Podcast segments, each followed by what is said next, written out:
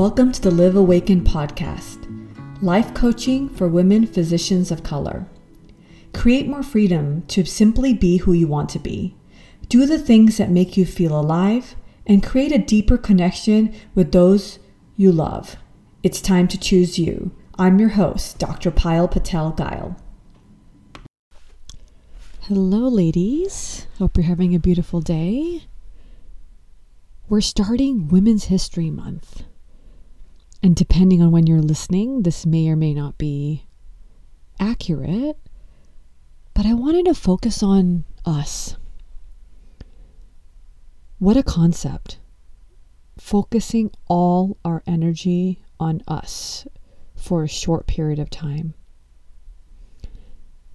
It's almost uncomfortable to think about because we're not used to it. We don't live in that. We are used to prioritizing others, prioritizing family and friends and profession, career. But what if we looked inward and focused on us? Could we do it even if it felt uncomfortable or unnatural? I want to give it a shot. I've been giving it a shot a lot more, and it's been so transformative for me as an individual, but also the way that I show up in my relationships with others. My work relationships, my family, my children, my parents, everyone. So let's look at us. I had a client recently who was going to have more open time in her schedule because of cutting back on hours or actually saying no to adding more things on. During her session, she brought up the idea of, but what am I going to do with my time? And mind you, like, she has children, you know, a husband who works, also very busy hours. And I asked her, I said, well, what do you like? What do you want to do? And she said, I don't know. I'm so used to overscheduling myself. So I don't really have time to think. Isn't that fascinating, guys? We say that we are too busy to have any hobbies or outside activities because we're busy. And then when we're not busy, we don't know what we like and we just put more things in. It's fascinating. So I told her, I said, what if when you find this newfound time in your schedule, what if you took your time to just be and just notice, what does your heart want? Where do you gravitate towards? And why? Are you trying to fill that space with other activities? You know, even filling your space with like the Peloton, workouts, I have the mirror, spin class, whatever it is, it's still filling your space. If your reason is that you want to, you know, have a routine, improve your lifestyle, take care of your health, that's great. And I'm all for it. And I feel like we get to all put that into our schedule. But are you doing it so that you avoid being alone with yourself, with your thoughts, and God forbid those feelings that come up, right? God forbid those feelings that come up when you're alone.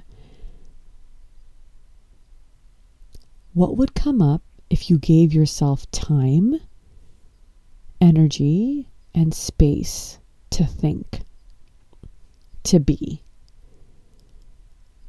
so many times as professional moms, we find ourselves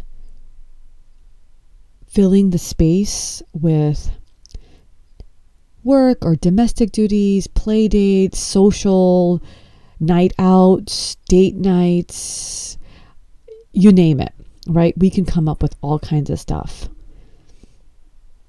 But how many times do we allow quiet time for us? We have this system in my house. So some of you guys may already know, if you've heard previous episodes, I have two boys and they're currently 9 and 7. And ever since they were little, when they stopped napping, I started incorporating quiet time. So I had a period of about 2 years where one kid stopped napping and the other one was still napping, and it was torture. And I know you guys know what I'm talking about when I mention these ages, right? And these stages. So how could I make the house quiet enough that the little guy could sleep, but the older guy was occupied and maybe on something other than a screen? I'm not against screen time, definitely use screen time, but I was just looking at different ways, right? Because I wanted to save screen time for when they could both watch and I could have, time to do other things. So I incorporated a quiet time. And every time it was nap time for the little guy, I said, okay, you guys, it's quiet time. You're going to go up, go to your rooms, and stay in bed until mommy comes and gets you. So now they're much older and, no one's napping, but I still incorporate quiet time for all of us. And it's mostly on the weekends because they all go to school now. But I just want you to think about that. Could you incorporate quiet time for yourself? And heck, maybe you want to incorporate that for your family with your kiddos. Yeah, even better. But for yourself, can you give yourself some quiet time to think, to evaluate the past, and to dream? One of my most cherished quiet times that I schedule in is my morning breakfast time. I love my Starbucks. You guys have probably heard me talk about it multiple times. I grab my favorite drink. It's not coffee. It's not tea. I love my hot chocolate. I've never enjoyed tea or coffee, and I don't like the smell of it. Never tried it. But a little bit of caffeine in the hot chocolate just pushes me over the edge and able to do the work that I want to do. I cherish that time to think about what I want, celebrate what I've already done. I could easily overschedule myself because that's what feels comfortable. That's the known. But what if I didn't have to do all that? What are the things that I could create? What are the things you can create in your life when you pause, celebrate the past, give space to the present, and dream about the future? So when you find yourself overscheduling, take a minute to ask yourself, why do I do this? And what am I avoiding? Because by being, quote, busy, you don't have to be present all the time. Your body's always moving. Your mind is always moving. What is it that you're avoiding? Maybe you don't want to be alone with yourself or be free because you don't know what to do with your time, and that feels uncomfortable. That's okay. It's okay not to know. In medicine, it's kind of fascinating because we almost don't ever want to say we don't know, right? We'll find out. We'll come up with another plan. We'll give our first impression. But not knowing, that discomfort is it's just so uncomfortable, right? And when we're uncomfortable, we want to avoid that. So what if you could take time to feel, to think, and to explore? So I told this client, I said, what if you just took this time to, you know, relax, read a book, maybe, you know, try out some hobbies, organize, declutter parts of your life that, you know, you said you were going to get to when? That can only happen when you stop overscheduling.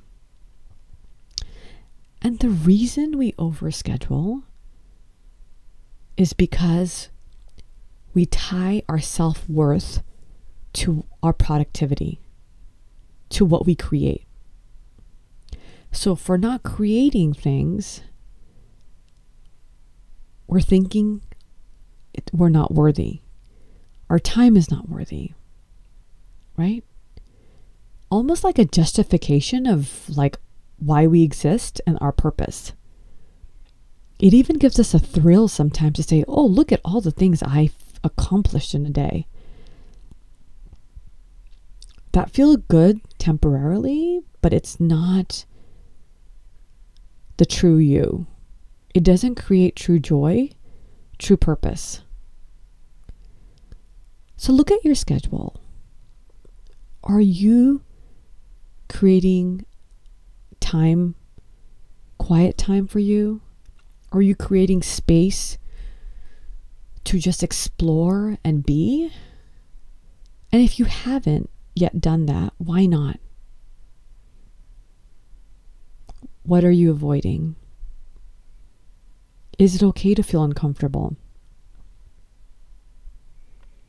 Are you still worthy if you're not doing and you're just being? Overscheduling. So much fun to look at how we get to create better lives for us. Because when we do that, it's a ripple effect to everyone else we touch throughout our day. Have a wonderful day, friends. Hey, if you're ready to advocate for yourself by listening to your inner voice so you can live in freedom, wake up every day with purpose, and enjoy your work and family, check out my website at www.payalgayal.com. On the website, you'll have the opportunity to join my program, sign up for a free workshop, or just check out my blog. And if you enjoyed today's episode, please tell a friend, leave a review, or just reach out. I'd love to hear from you.